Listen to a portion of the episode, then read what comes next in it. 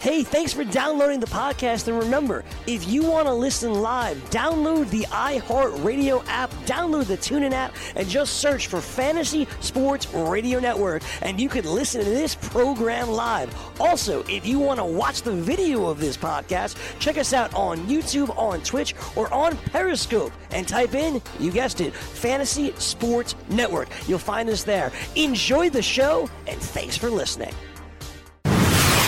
You're listening to the Fantasy Sports Radio Network. Fantasy Sports Today. It's going down right here.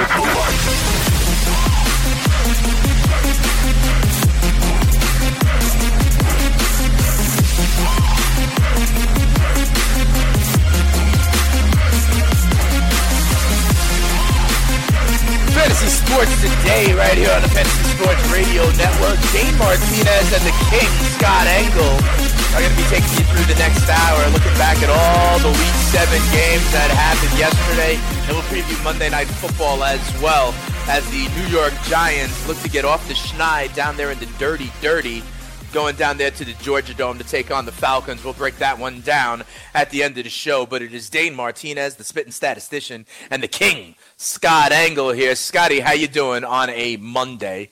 We're still waiting for Scott. That's all right. So here's what we're going to do. Before we dive in and continue the games that we are talking about, I want to reset some of the headlines, some of the uh, injuries that took place in week seven. If you're listening to us live here on the Fantasy Sports Radio Network on a new hour, also want to let you know that the number to call if you want to join us as we put the fun in functional sports radio is 844 843 6879. Bilal Powell left the Jets game with a neck injury. All right. Shady McCoy is being treated. He's in the protocol, it looks like, left with a head injury, really hurting fantasy owners after only two carries, you know, getting banged up and missing the rest of the game in a game where, uh, you know, the Indianapolis Colts dump truck the Buffalo Bills 37 to 5. Other injuries that I want to talk about right now, as you know, I've been high on Sony Michel, the stereotype, for a couple of weeks. It looked like he had a bad injury, was helped off the field, carted to the locker room. Remember, he has a history of knee injuries as well. So we'll keep an eye out on that. That is something where we'll keep an eye out because, listen, James White may take a lot more of the load. Kenjon Barner is there as well. But as my man Scotty Engel said last hour, it would not surprise him if the New England Patriots, right before the trade deadline, make a little bit of a move to try to, you know, add depth there to that running back position. This is if of course, Sony Michel is going to miss time. We will see about that as MRIs start to get happening on Monday. I also want to let people know that if you are, you know, struggling in your league and you want to start to bounce back, what you need to do is go to rotoexperts.com and get the exclusive edge in season fantasy football package. Enter the promo code the king at checkout. Um, so here's what I want to do. Okay. Hey, Scotty, we got Scotty back as well. Yeah. Fantastic. Scotty, you know, I just gave um, a little bit of a recap of some of the big injuries that took place. You know, Shady McCoy, um, Sony Michel. And interestingly enough, Scott, as we reset these injuries, I already look ahead to week eight. Thursday night football is Texans and Dolphins. And Scotty, on the Dolphin side, Albert Wilson, Kenny Stills banged up. On the Texans side, and what you said last hour is more important, Keke Coutee gets a hamstring. And then listen, Bill O'Brien is admitting that Deshaun Watson is not right. They're admitting it so much that they were not wanting to risk Deshaun Watson on a plane going to Jacksonville. They bust them there to Jacksonville. Issues of a bruised lung. I heard our girl Virginia from Inside Injuries even say potentially a punctured lung on our Friday telecast. Still a lot of concern with Deshaun Watson, but now they're four and three and in first place. Yeah, I'm not a medical expert. I don't know how anybody can play with a punctured lung.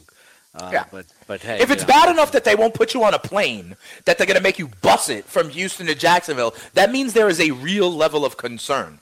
Oh yeah, of course, obviously, but you know we're we're just not medical people. We don't know, you know, what guys can play with, what they can't play with. Uh, you know, wh- why would they put their franchise quarterback at such major risk? We're just looking at this as outside laymen, you know, from a medical perspective. But uh, right now, Deshaun Watson, you can't start him in fantasy football at all. From a pure NFL perspective, they'll give the Texans a lot of credit. You know, despite that, they've rebounded to win, uh, from an 0-3 start to win four in a row and take over the division lead. They are four and three. They are leading the division. We will see about Deshaun Watson. You mentioned like you're not a medical person, right? So why would they? We think why would they do that? And sometimes the NFL teams put him out there. But there's also why would the Vikings put Dalvin Cook out there? They did, and it's turned into a problem. Why would the Jacksonville Jaguars put Leonard Fournette out there? They did too early. It turned out to be a problem. Why would the Falcons put Devonta Freeman out there? It turns out they did. It turned out to be a problem. So we shall see. Scotty, we were talking about the Patriots and the Bears before we uh, ended the last hour on Roto Experts in the morning. And again, I want to let people know on Monday and Wednesday, we don't have Mike Blewett in the chair. It's Dane Martinez and the King Scott Engel. We take two hours to go through everything that happened on Sunday, and we continue to do so now, Scotty. This Patriots Bears game. We talked about the Hail Mary, which Kevin White did actually catch. We talked about the injury, unfortunately, to Sony Michel and how you think the Patriots may go into the marketplace to try to find someone because Kenjon Barner is probably not necessarily the answer. The uh, Patriots also announced early in the morning that Rob Gronkowski was out for this game. And, uh, you know, Josh Gordon picks up the slack. Gordon, four catches, 100 yards. Hogan gets back involved now with no Gronk, six for 63. Julian Edelman involved. James White involved as well. Still a lot of options for TB12 to throw to. He uh, winds up with three touchdowns and 277 yards in the air.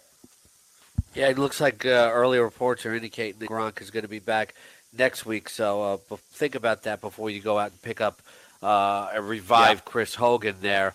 And uh, as far as the running back situation goes, yeah, you know, we laid it out. Uh, uh, you know, also, uh, you know, on a previous show is that Kenjon Barner is just a journeyman scat back. They can't expect anything from him. We have to wait and see on Sony Michel. We just don't know either way. Although it looks bad, you know, that's still from the naked eye. We we can't tell anything. Uh, and if it if it is a long term thing, unfortunately, I would have to see the Patriots go out and maybe acquire another running back here because they can't depend on James White to carry the load. Yeah, absolutely. Listen, let me ask you something, Scotty. You know, going into the season, we always had the narrative that some of these teams that had a lot of new pieces or a new scheme might take time to gel, right? We've always talked about that. It may take time for offenses to gel. I also know going into the season, one guy I was high on was the Chicago tight end Trey Burton. I thought that they were eventually wanting to use him in the same role as like Ch- Travis Kelce in this Matt Nagy scheme. They wound up investing money on him in the offseason. I think it was four years, 32 million, which was, you know, maybe above the market, what many people thought Burton was going to get in free agency. Could I can I spin the narrative, Scott, that you might buy that that's this is what's happening now. The Bears are starting to get a sense of their offense. They're starting to gel. Their playmakers are starting to understand their roles, and maybe now Trey Burton is going to be a tight end one moving forward. Nine catches, 126 yards. He gets in the end zone again. He's uh the arrow is certainly pointing up on Trey Burton, Scott. Maybe he's just him and Trubisky are just getting comfortable and confident in the scheme scheme. You've mentioned that you think Trubisky's arrow is pointing up. Can we say the same thing for Trey Burton? Well, Trey Burton's touchdown dependent, but he's still getting it done. You know, this was nine easily for one twenty six, even without the touchdown. Yeah, but look at the game log before that, though. You know, this was easily his best uh, game yardage wise. You know, uh, he scored in four of his past five games, though. So you know that puts him as a back end tight end one right now. You know, whenever they get near the goal line stripe, they're looking for Trey Burton, and it's consistent. You know, the yardage you'll take as a bonus when you can get it, uh, and you saw more of it yesterday. So the arrow is certainly pointing up. I think I need to be sold a little bit more on the yardage and reception part of it uh, you know that that he can do this more frequently, but it's definitely pointing in the right direction from an offensive perspective, from pure NFL perspective.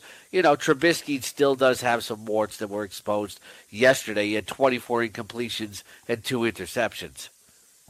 All right, so there you have it on that side. We talked about New England already. Both of those teams still in the mix. Obviously, the Patriots at five and two right now with the number two seed in the AFC, and the Bears at three and three. Listen, in that NFC North, where the Vikings are four two and one, the Packers are on bye right there, and of course the Detroit Lions also got a win to get to 500. That division, the NFC North, is going to be interesting all season long. Let's go to another divisional matchup here. We're back down there in the AFC South. We've been talking about Deshaun Watson. We've been talking about the injuries, but let's look at this game a little bit more. The Texans get a W, 20 to seven. Here's what I want to ask you. I want to go to the Jacksonville side, Scotty. A lot of times, you know, about three weeks ago, People were telling me, "Oh, Blake Bortles is such is so good. We should use Blake Bortles 400 yards." And I was like, "Listen, guys, I still don't trust Blake Bortles. I still don't want part of that Jacksonville passing game." And you know what I think the biggest thing has happened since this Leonard Fournette injury? I think it stole or sapped some of their identity, Scott. And I've made this point a number of times. This Jacksonville Jaguars defense is still good, but is not elite like they were last year. Okay, they took a small step back back. And then when you also lose the run game piece, the way they want to run the ball, the identity they want to have is kind of punching you in the mouth with Big Leonard. This defense doesn't look as good as it has. And that also means then that they're relying a little bit more on the quarterback position, on the pass game, and Blake Bortles cannot deliver. They ultimately on Sunday, Scott, bench Blake Bortles for Cody Kessler. And I've been saying this. If you need a, if what the Jags need out of their quarterback position is merely to play smart football to like not turn it over so that they can just run the ball and play defense, that's part of the reason I brought up like the Eli Manning idea. But they're going away from Blake Bortles. What do you think they do at their quarterback position here? You think it's going to be Kessler or Bortles under center the next time we see Jacksonville? I can't make a prediction. I don't know what the coach is going to do. All we know for sure is is that Blake Bortles is on very shaky ground. The reason why they got to the AFC Championship game last year was because they had Fournette, they had the defense playing at that level, and the defense wasn't completely shut down at times last year either. They, I think they did allow 40 points twice, but in the playoffs, everything ideally came together as it often does in the postseason. Now you don't have four, they don't have Fournette, and they're asking Blake Bortles to carry the offense and it's, or shoulder a bigger load and he's been very up and down in that regard. But you know, Blake Bortles is who Blake Bortles is, and you know, ultimately, you know, that's that's that's it. You know, this this team might have to make a trade for the quarterback uh, before the trading deadline. But what are they going to do? They're going to go out and get Tyrod Taylor. You know, maybe that's an improvement, but uh, there's, there's really Eli. nothing out there. like I said, there's, there, there's nothing that's good out there. You know, Eli Manning is right. nothing of an improvement at all. It's just it's a different set of problems if you acquire I hear Eli you. Manning. You know, I hear you. In you the know, newspapers, etc. So you know, so write that on. off. We, we don't we don't know we don't know what's going to happen at the quarterback position. They're talking about overhauling, you know, the, the offense in a in an entirely new way. And, you know, that could be Carlos Hyde starting. That could be shuffling around the receivers. They have injuries at tight end. There, there were reports that that there was yelling and screaming in the locker room, and players had to be held, you know, held away from each other yesterday after the game. So this whole thing, Jacksonville thing, is turning into an entire mess. Yep, it is a mess. Maybe Leonard Fournette gets back into the fray in a couple of weeks. We shall see. On the other side of things, listen, Scotty, you're saying we can't start Deshaun Watson. Listen, another one 50% completion percentage, completing only 12 of his 24 attempts for only 139 yards. He does get the touchdown. I want to ask you this, though. Listen, Keke Coutee, one for three. He leaves a little bit early. Can I ask you, though, what is the impact on guys like Will Fuller and DeAndre Hopkins? I'm going into this thinking if I have D Hop in season long leagues, I'm starting DeAndre Hopkins no matter what. If I was going to start him against Jacksonville, I'll start him anywhere, regardless of what I think about the quarterback situation. DeAndre Hopkins is a guy who's been a wide receiver one in fantasy with Brandon Weeden, TJ Yates, you know, Tom Savage, Ryan Fitzpatrick as his quarterback. So it doesn't matter what happens. I'm rolling out DeAndre Hopkins, right? Yeah, without question. Okay. Of course, Jacksonville's not a shutdown defense anymore. They've got gotten outscored sixty to fourteen in their last two weeks. Uh, you know, that said, we've seen this from Hopkins before. This is nothing new. This is why I've always said in the past, although there's a new kind of league this year, that you can't always that fantasy superstars are fantasy superstars because they get it done over all levels of competition, and there may be no better example of that than DeAndre Hopkins. There is mm-hmm. always a, a nice floor built in there at a high level. Nobody is more dependable in fantasy football than DeAndre Hopkins, And is, look, Adam Thielen has done it for seven consecutive games, but DeAndre Hopkins has been doing it for years. Yes. So the, the, the, the I would say that DeAndre Hopkins is probably the most, and definitely in his position, maybe arguably in all fantasy football, the best set it and forget it player that you have.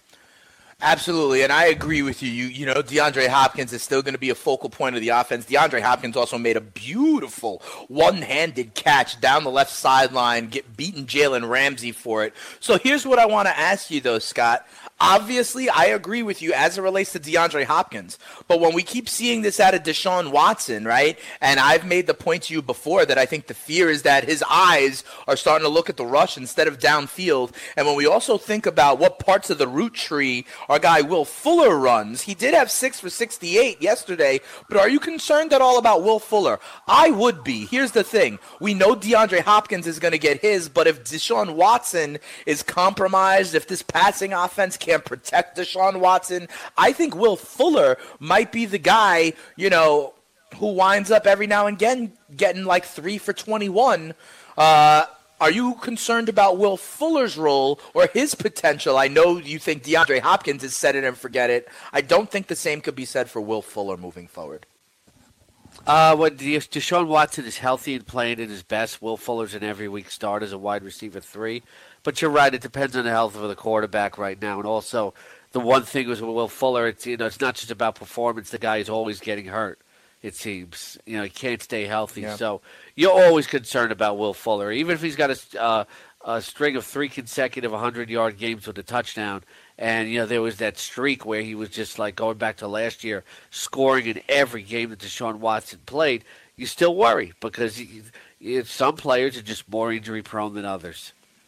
Yeah, absolutely. Let me ask you this though, Scotty. If the pa- if the uh, offensive line isn't there, if Deshaun Watson is completing 50% of his passes, you know, listen, Scott, I've been, you know, I've been beating the D'Onta Foreman drum for a while. We've been, you know, you know how everyone on this network, we all think Lamar Miller sucks, but Lamar Miller may have been listening to the Fantasy Sports network in terms of motivation because he goes 22 carries, 100 yards on the dot, and a touchdown. Um, Lamar Miller kind of putting it in my collective eye. Do you think that that's something that uh, we may see more of if they can't throw the ball and if Watson isn't efficient? You think they actually turn and hand the ball off to Lamar Miller more? They might have to, you know, if they're worried about Deshaun Watson here, but you know, we've seen occasionally good games from Miller before, so this is nothing to get excited about yet. Just raise an eyebrow and go, oh, that's interesting. I'm still not going to start him next week. All right, fair enough. That's what we got to keep an eye on. Listen, Scott, we are going to break. What we got to do is we still have a couple of games to break down, okay? So we're going to talk about the afternoon games. We'll talk a little bit more about Sunday night football. We will preview Monday night football. There's an interesting game in the NFC. You know, the loser of this game tonight is pretty much done as it relates to the rest of their season. The Atlanta Falcons and the New York Giants. We'll look at that. We'll break down what we saw in the afternoon We'll take your calls if you want as well. The number to call is 844 843 6879. We'll have the phone lines open for the rest of the show. And Scotty, when we come back, we're going to break down Cleveland and Tampa Bay. Guess what? Cleveland looked like they were going to have a tie again. Just another Sunday for the Cleveland Browns in 2018. When we come back, we'll talk about it. Dane and Scott on Fantasy Sports Today on the award winning Fantasy Sports Radio Network. Come on right back after this.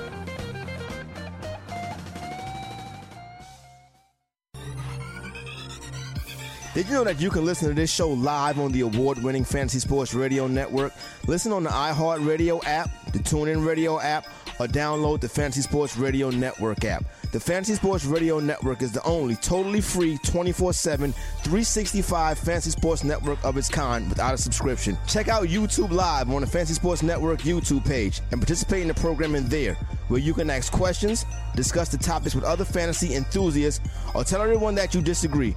Call into your favorite show and ask your question. The number is 844 84 FNTSY. That's 844 843 6879. The Fantasy Sports Radio Network, your free fantasy source 24 hours a day.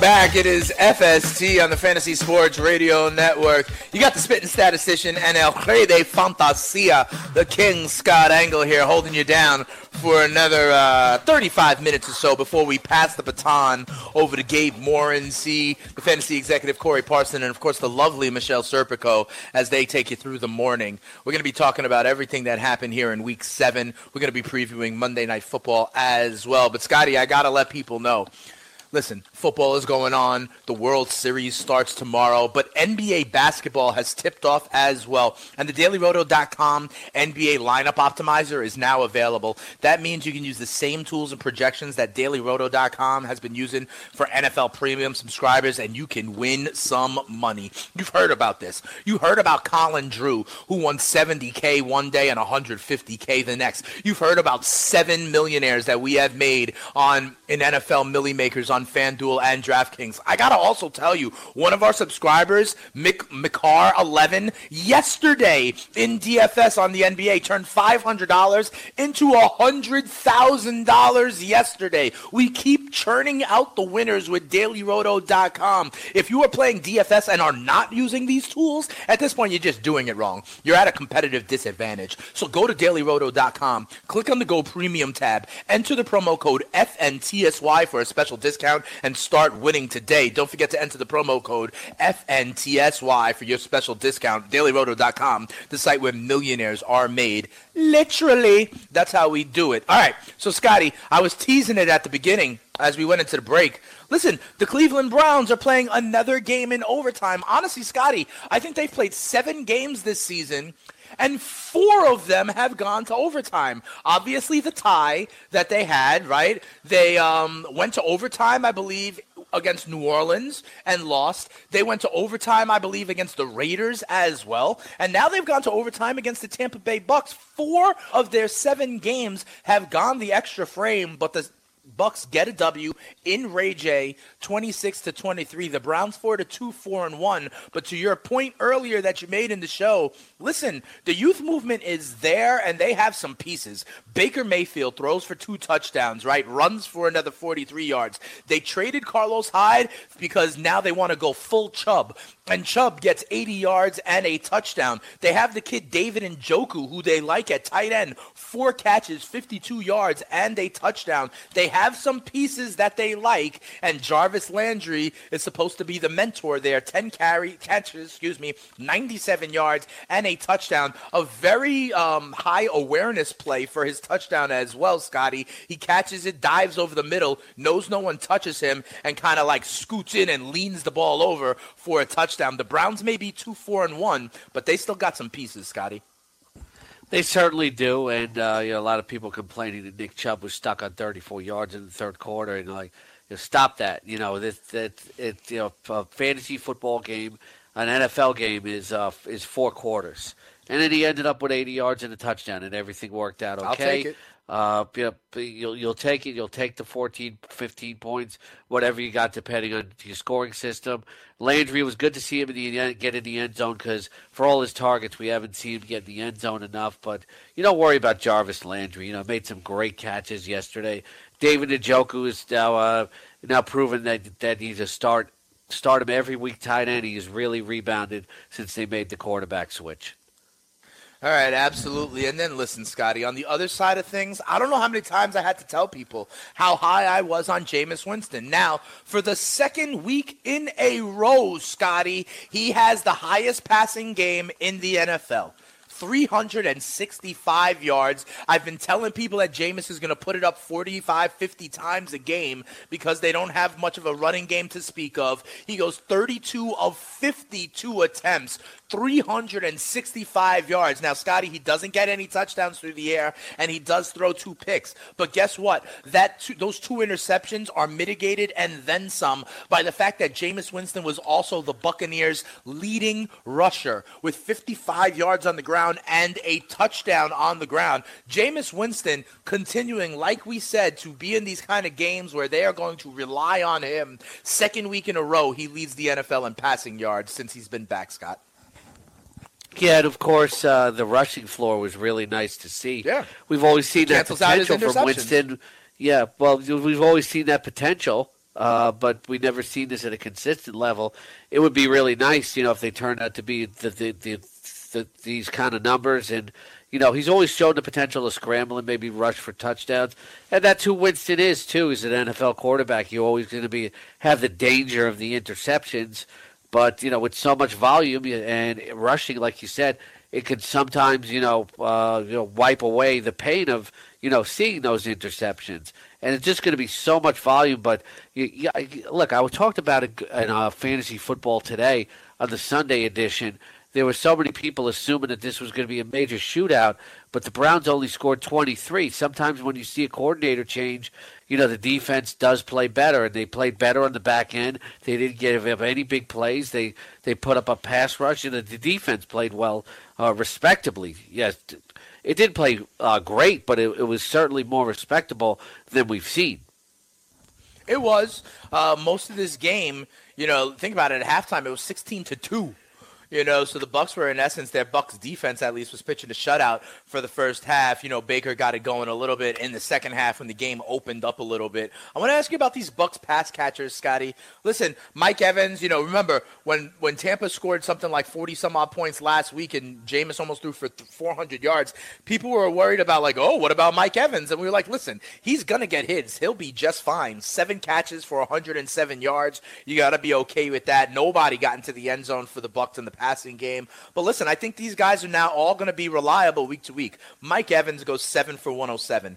OJ Howard, 5 for 67. You got to like that. Even without a touchdown, it looks like he's going to be reliable. And our guy, Chris Godwin, who we were talking about that we were high on, the I think he's a third year guy now out of Penn State. We were saying that we thought he was primed to be get more production than DeSean Jackson going into this season. Chris Godwin with 5 for 55. These three pass catchers look to be consistent moving forward for the Tampa Bay Bucks, right? Yeah, and DeSean Jackson isn't it? Jameis Winston likes who he likes. It seems like he might like even Adam Humphries more than he does DeSean Jackson. Ryan Fitzpatrick is a DeSean Jackson guy, and uh, right. it looks like Jameis Winston just prefer, prefers other targets. Chris Godwin has a pretty nice floor every week. Uh, you know, very solid wide receiver four in fantasy. Absolutely. So you in your in your league, you may be able to take advantage of another owner who just like knows the name recognition of DeSean Jackson and thinks that Chris Godwin is going to be toiling behind him. We think Chris Godwin is actually the more consistent option as the number 2 wide receiver for the Tampa Bay Bucks, obviously behind Mike Evans. Let's go to another game, Scotty a game that I thought was very interesting, and we mentioned it at the top of the show how almost automatic kicker Justin Tucker really kind of this is the one time where he let his Baltimore Ravens teammates down. The New Orleans Saints get a W in Baltimore 24 23 in another game that could have, quite frankly, could have, would have, should have gone to overtime, but Justin Tucker misses the extra point with 24 seconds left to play. Uh, Joe Flacco, though, 279 yards and two touchdowns. Alex Collins, though, here's what I want to ask you about. Listen, Alex Collins doesn't fumble, right? But also only gets 38 yards on the ground, does not get into the end zone via the ground like he did last week, and that kind of helped him. 11 carries, 38 yards, and it's not like, listen, Scotty, Buck Allen, only three yards there. Willie Snead, they tried end arounds. They had Lamar Jackson in there a bunch, but this Baltimore run game is still not, you know, something to be excited about or something to depend on. Yeah, it was a very disappointing performance. The uh, uh, the, the Saints do play pretty well against the run overall. You know, it's not just the fact that they give up a lot against the pass. You know, they they are sturdy up front. But you thought Alex Collins was going to get a chance to finish off some scoring drives, short yardage wise, because he's very touchdown dependent, and it just didn't happen yesterday. I like watching Alex Collins. He runs like his his hair is on fire, but. uh you know, they, they, I just don't think they, they ever let him get into the flow of the game pretty consistently, you know, by constantly popping in Buck Allen. Yeah. Let me ask you this, Scotty. Going into the season, right?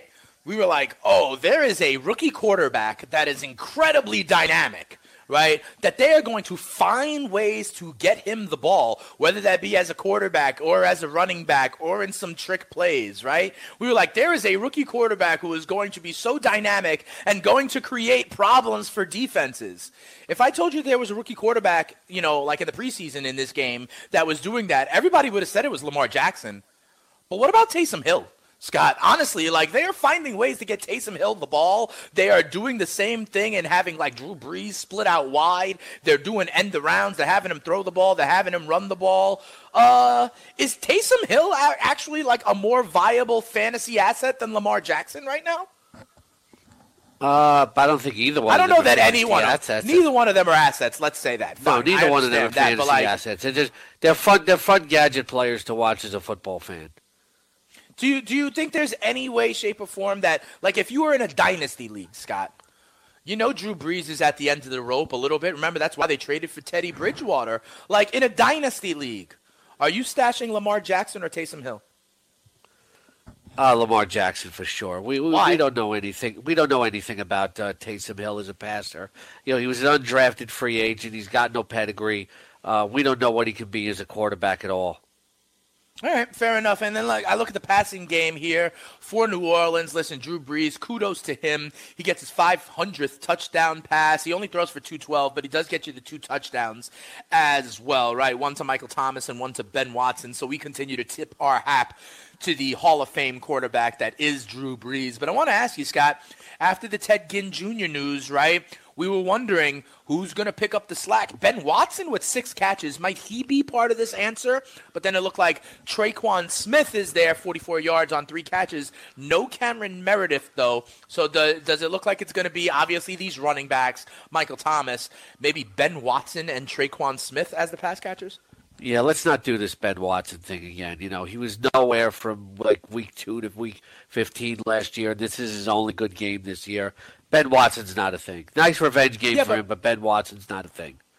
But what I'm saying is this thing also coincides not only the revenge game, but it coincides to Ted Ginn Jr. not being there. So my question is, who picks up the Ted Ginn Jr. slack? In this one week that we saw, Ben Watson certainly was part of that. Well, Ben Watson was getting catches like, you know, more of not Ted Ginn type of catches, you know, not down. Okay. You know that that's uh, they really weren't throwing a lot of bombs yesterday, so I don't think it's exemplary of the Ted Ginn thing. But to answer your question, though, I think it's definitely Tre'Quan Smith. Now, look, the numbers don't look great, but when you look at the the context in which he was used yesterday, he was getting used on a lot of key downs. He was getting looked at on a lot of key downs, and he showed the game before that he's got downfield targets it's all about Tre'Quan Smith, I think, if if anyone. Otherwise, you know, it could go back to just being, you know, a ton of Michael Thomas. But you know, Ben Watson, you know, not in the mix as far as uh, at all is what I'm concerned. You know, I'm not going to react to one game on Ben Watson. Very, very skeptical on it. Uh, if I turn out to be wrong, I'll admit I'm wrong, but I don't think I am. Tre'Quan Smith is definitely going to be a guy that you got to pick up. All right, and then let's talk about this running back split because a lot of people, listen, have Alvin Kamara. A lot of people have been going to, you know, strong records because they had Alvin Kamara early in the season. Kamara gets 19 touches here. Ingram gets 14 touches. Kamara still does make the most of them, and he's the one that gets into the end zone. But honestly, is this the kind of split that we are should expect to see moving forward? Because we've talked about this with other backs, right? We talked about it with a potential split in New England. We talked about it with what the split might look like in other places. We're trying to anticipate what a split could potentially look like down the road with Pittsburgh, with Lev Bell coming back. Is this the split we should expect to see with Kamara and Ingram moving forward? And what what does that mean for people who have been relying on Alvin Kamara since week one? I think it is what you saw last year, pretty much, and it's no surprise. Although there might be a little bit more downside, though, for both of them. Disappointing performance for Ingram yesterday. And I think, although you can complain about the final totals, Alvin Kamara has moved from a guy that where people wanted to draft him in the top three and he had a great four first weeks while Ingram was suspended to maybe now where he's more of a back end RB one. Now when you look at him as a pure runner, air, the vision, the acceleration, the strength. It's wonderful to watch Alvin Kamara, one of my favorite guys to watch in all of football. but his reps are going to be more limited. And I just don't think that he can have that type of you know, just uh, the yards per carry and the yards per touch that he did last year. It's not sustainable. And, you know, this is a different type of offense where they're going to throw more, I think. And they're still going to rely on the run, but the defense very often is going to uh, continue to, to cause them to throw a lot. Now, that does help Kamara, but, you know, when drives get in the red zone, when I was watching the flow of this game, and I watched so much of it – you never know on any given drive who's going to be in in the goal line package. It, it, it really depends on it's the hot hand. Like late late in the game, Kamara got hot. They left him in the goal line, but they took him out in other goal line packages. It's going to be different levels of frustration. I think I think it's for Kamara. Ultimately, you can't complain about the floor, but there are there are weeks when he's not going to look like that fantasy superstar. And with Ingram, there are going to be weeks like last week, and there are going to be weeks like this week. Yeah, absolutely. But in season long, we're still starting both Kamara and Ingram with confidence on a week to week basis, right, Scotty? Yeah, I mean you can't bench Kamara, obviously. It's, no, absolutely. You know, I was asking more about back, Ingram though. It gets dicey when you get past number eight, so you got to start Ingram too.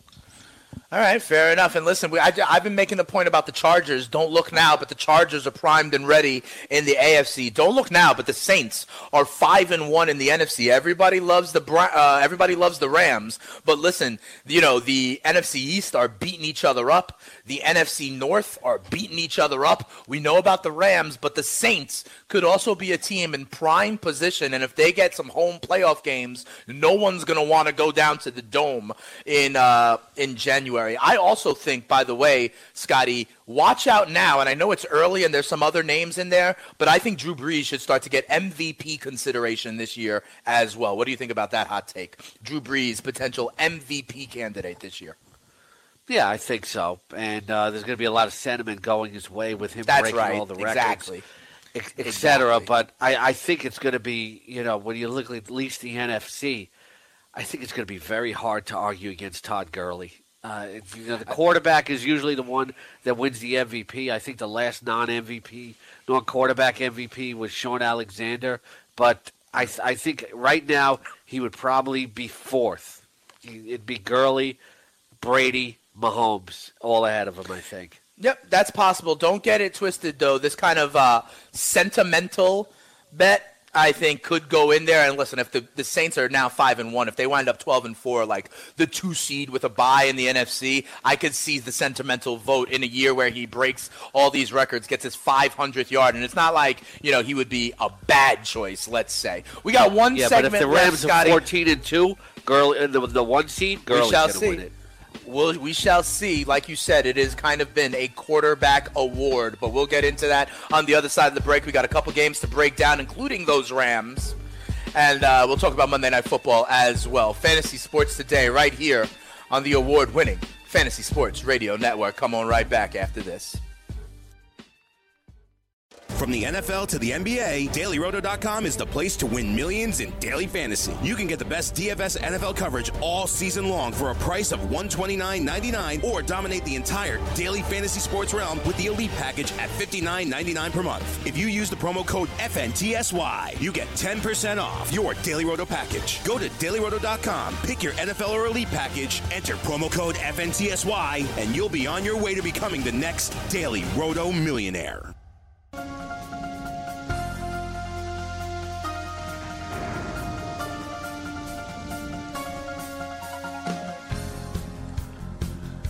Welcome back. It is FST right here on the Fantasy Sports Radio Network. You got the spitting statistician and El Rey de Fantasia breaking down what we saw in Week Seven.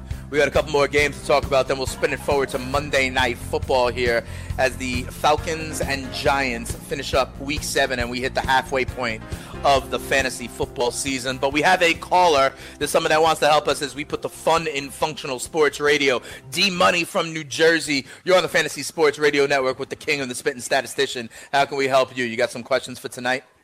What's up, my yeah, friend? hey, what's up, guys? Hey, hey, Scott, you doing another hour, man? I don't believe it, bro. Good. Yeah, Mondays and Wednesdays. I'm uh, I get the bonus of another hour with my friend here, Dane. All yeah, right, he's in for I'm Blewett. Uh, Absolutely, absolutely. You got him here Mondays and Wednesdays, so you could call on back on Wednesday. But we got you now. So uh, how can we help you, D Money? Hey guys, I'm looking to um do a trade with some some guys out there, but uh, I think I'm pretty good right now. Um, what do you guys think? Um, you think I should? Uh, I got Marshawn Lynch, Haynes, and Crowell, and Quincy. I'm thinking about um unloading for some for some uh, for some guys. You can't un- you can't unload Marshawn. The guys the guys you mentioned, you can't unload Right. any of them. They have no trade value. Like you're trying to unload them, but guess what? There's no manager out there that's trying to take them. You know, sure you're trying to unload them, but you're saying like you also said D Money that like you're doing pretty good, right? So it sounds like you may be trying to trade just to trade. I understand you want to cast aside the the dregs of your roster, but who the hell is going to trade for Marshawn Lynch right now? That's hurt. Who the hell is going to trade for Quincy Enunwa? That's hurt right now. You got to you know put yourself in the shoes of the other manager as well, bro. Yeah, that's true. I got Mike Evans as my wide receiver, Mike Thomas, Brown, and uh, Callaway and Kurt. So um, That sounds great at wideout. Sounds like you're stacked at wideout. If anything, you might want to trade from that position of strength to improve another position. But that's the thing. You have to have an objective when you trade. My man Scott Engel says it all the time, D Money. The thing is, like, what are you trying to get out of it? I understand that what you're trying to get out of it right now is it sounds like to improve the depth or the bench parts of your roster, but you may have to do that via the waiver wire instead of via trade because who's going to be trading for Marshawn Lynch when there's reports that he's already out for a month? He might end up on IR. No one's taking that kind of asset on right now. Yeah, and uh, Yeah, yeah, if got- Lynch I- goes on IR soon, uh, you, you'll just have to cut him. And you, you stay ahead of the curve. I'm always talking about on RotoExperts.com when I do my advanced scout every Monday about what running backs to, to, to pick up and stash. I think you know my next one might be Kapri Bibbs because not only did he perform pretty well yesterday, but if Adrian Peterson is playing really well, continues to get banged up, and he goes out, they're going to turn to Bibbs out of desperation over Samaje Perine. So if Marshawn Lynch goes on IR, you know, I would cut him and pick up Kapri Bibbs. Yeah, I got um I got a uh, opponent coming up tonight for the Monday night game. I got Tevin Coleman going up against C. Ridley. I- I'm up 20, 126 to 90. What do you guys think? I, I think there's Uh, nothing to worry about. Yeah, I think you're going to be just fine unless Calvin Ridley winds up with one of those crazy three touchdown games, but I don't expect it to happen. I think you're going to be just fine, D Money. Hit us up a little bit later on in the week, and we'll help set that lineup for you next week, all right? Thanks for the call, though. Um, Scotty, let's keep it moving here.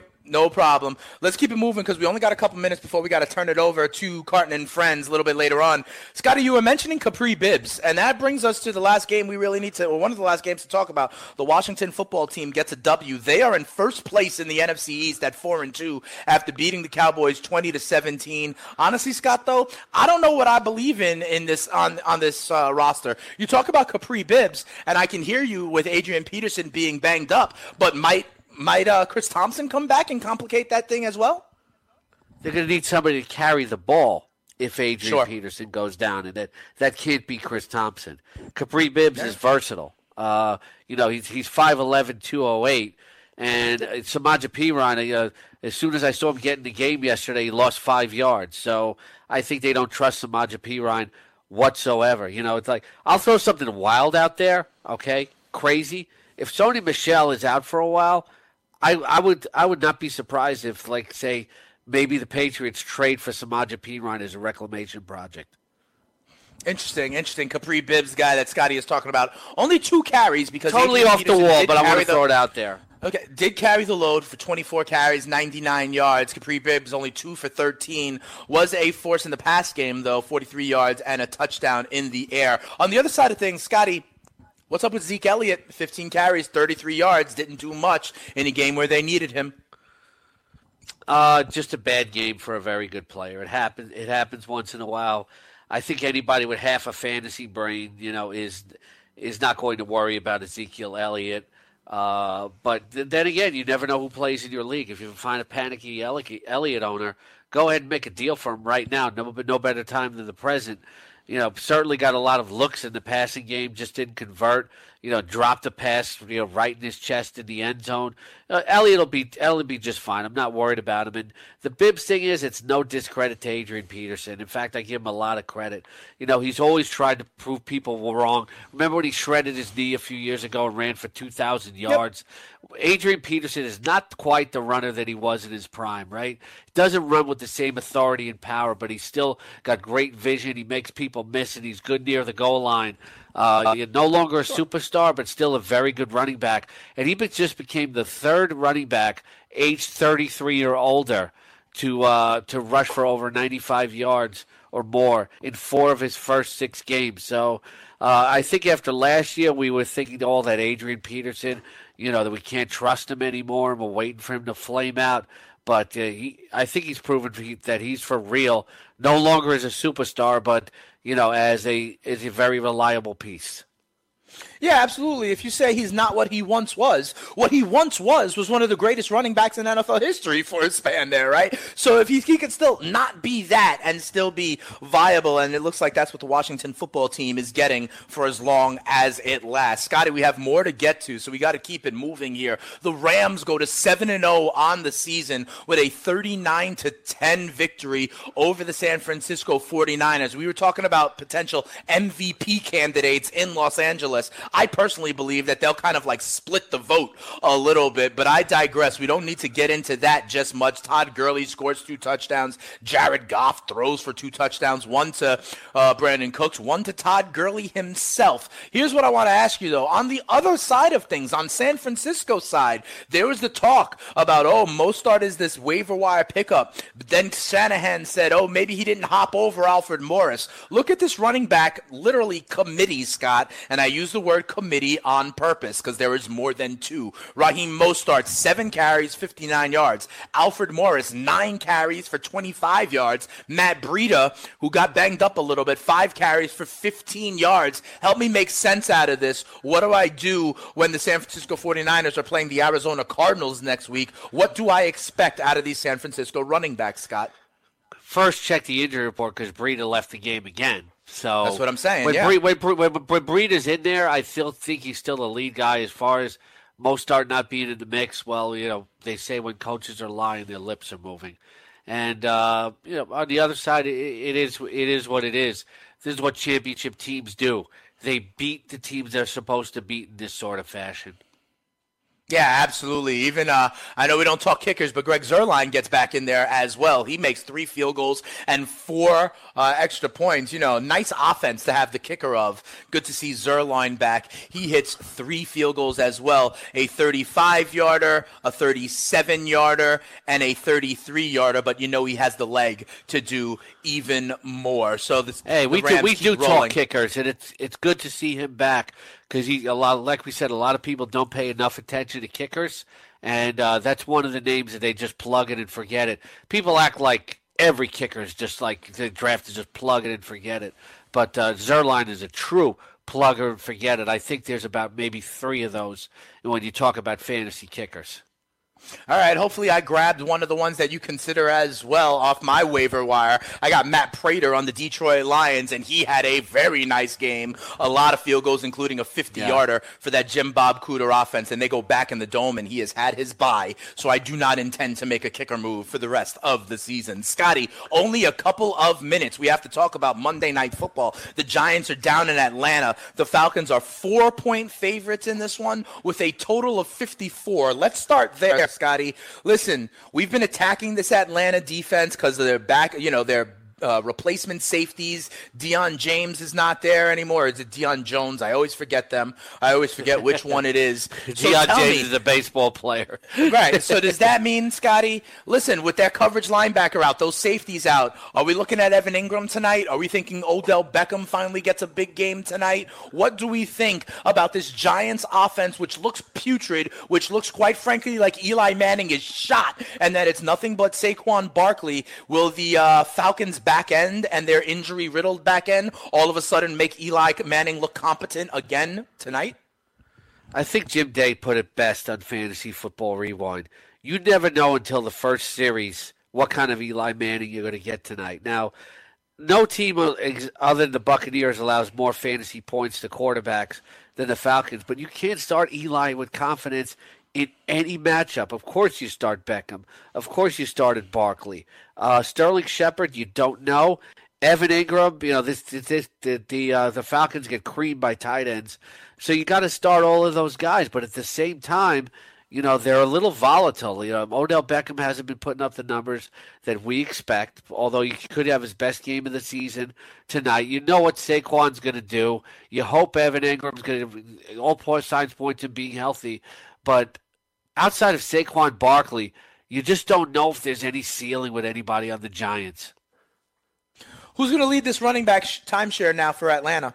You got you got Tevin Coleman, who, as we've said, has not really run that well and grabbed the opportunity. And I know Scott, you have been kind of sneakily high on Ito Smith, telling everybody that he needs to be on people's radar. Who's uh who's the back to own for Atlanta tonight? It's it's really a work in progress, and we have to see. Tevin Coleman is run, run with the opportunity, and neither is Ito Smith with 63 rushing yards in the last two games. That said, if Ito, either either one of these guys, if they can suddenly take advantage of it, I think they'll take the lead fantasy wise, and I'd probably have more confidence that maybe Ito Smith can do that. All right, so if you you know this could be, it sounds like you're saying Scott, the window could be closing to buy low on Ito Smith. This may be when he announces himself to the NFL. Is that correct? He's got the opportunity. I can't right. have confidence in either running back that they could lead to production here, though. We could be talking about, you know, we see it more in Tampa Bay, more to an extreme. This could just be a mediocre backfield where both of them are just finishing off scoring drives and the team relies on the pass. Just because there's an opportunity got- doesn't mean that either one can take advantage. All right, let's real quick. You got to pick here. Falcons are at home. They're four point favorites. Do they continue the horrible season for the Giants tonight? Real quick, Scotty. What do you think? Lay the points with Atlanta.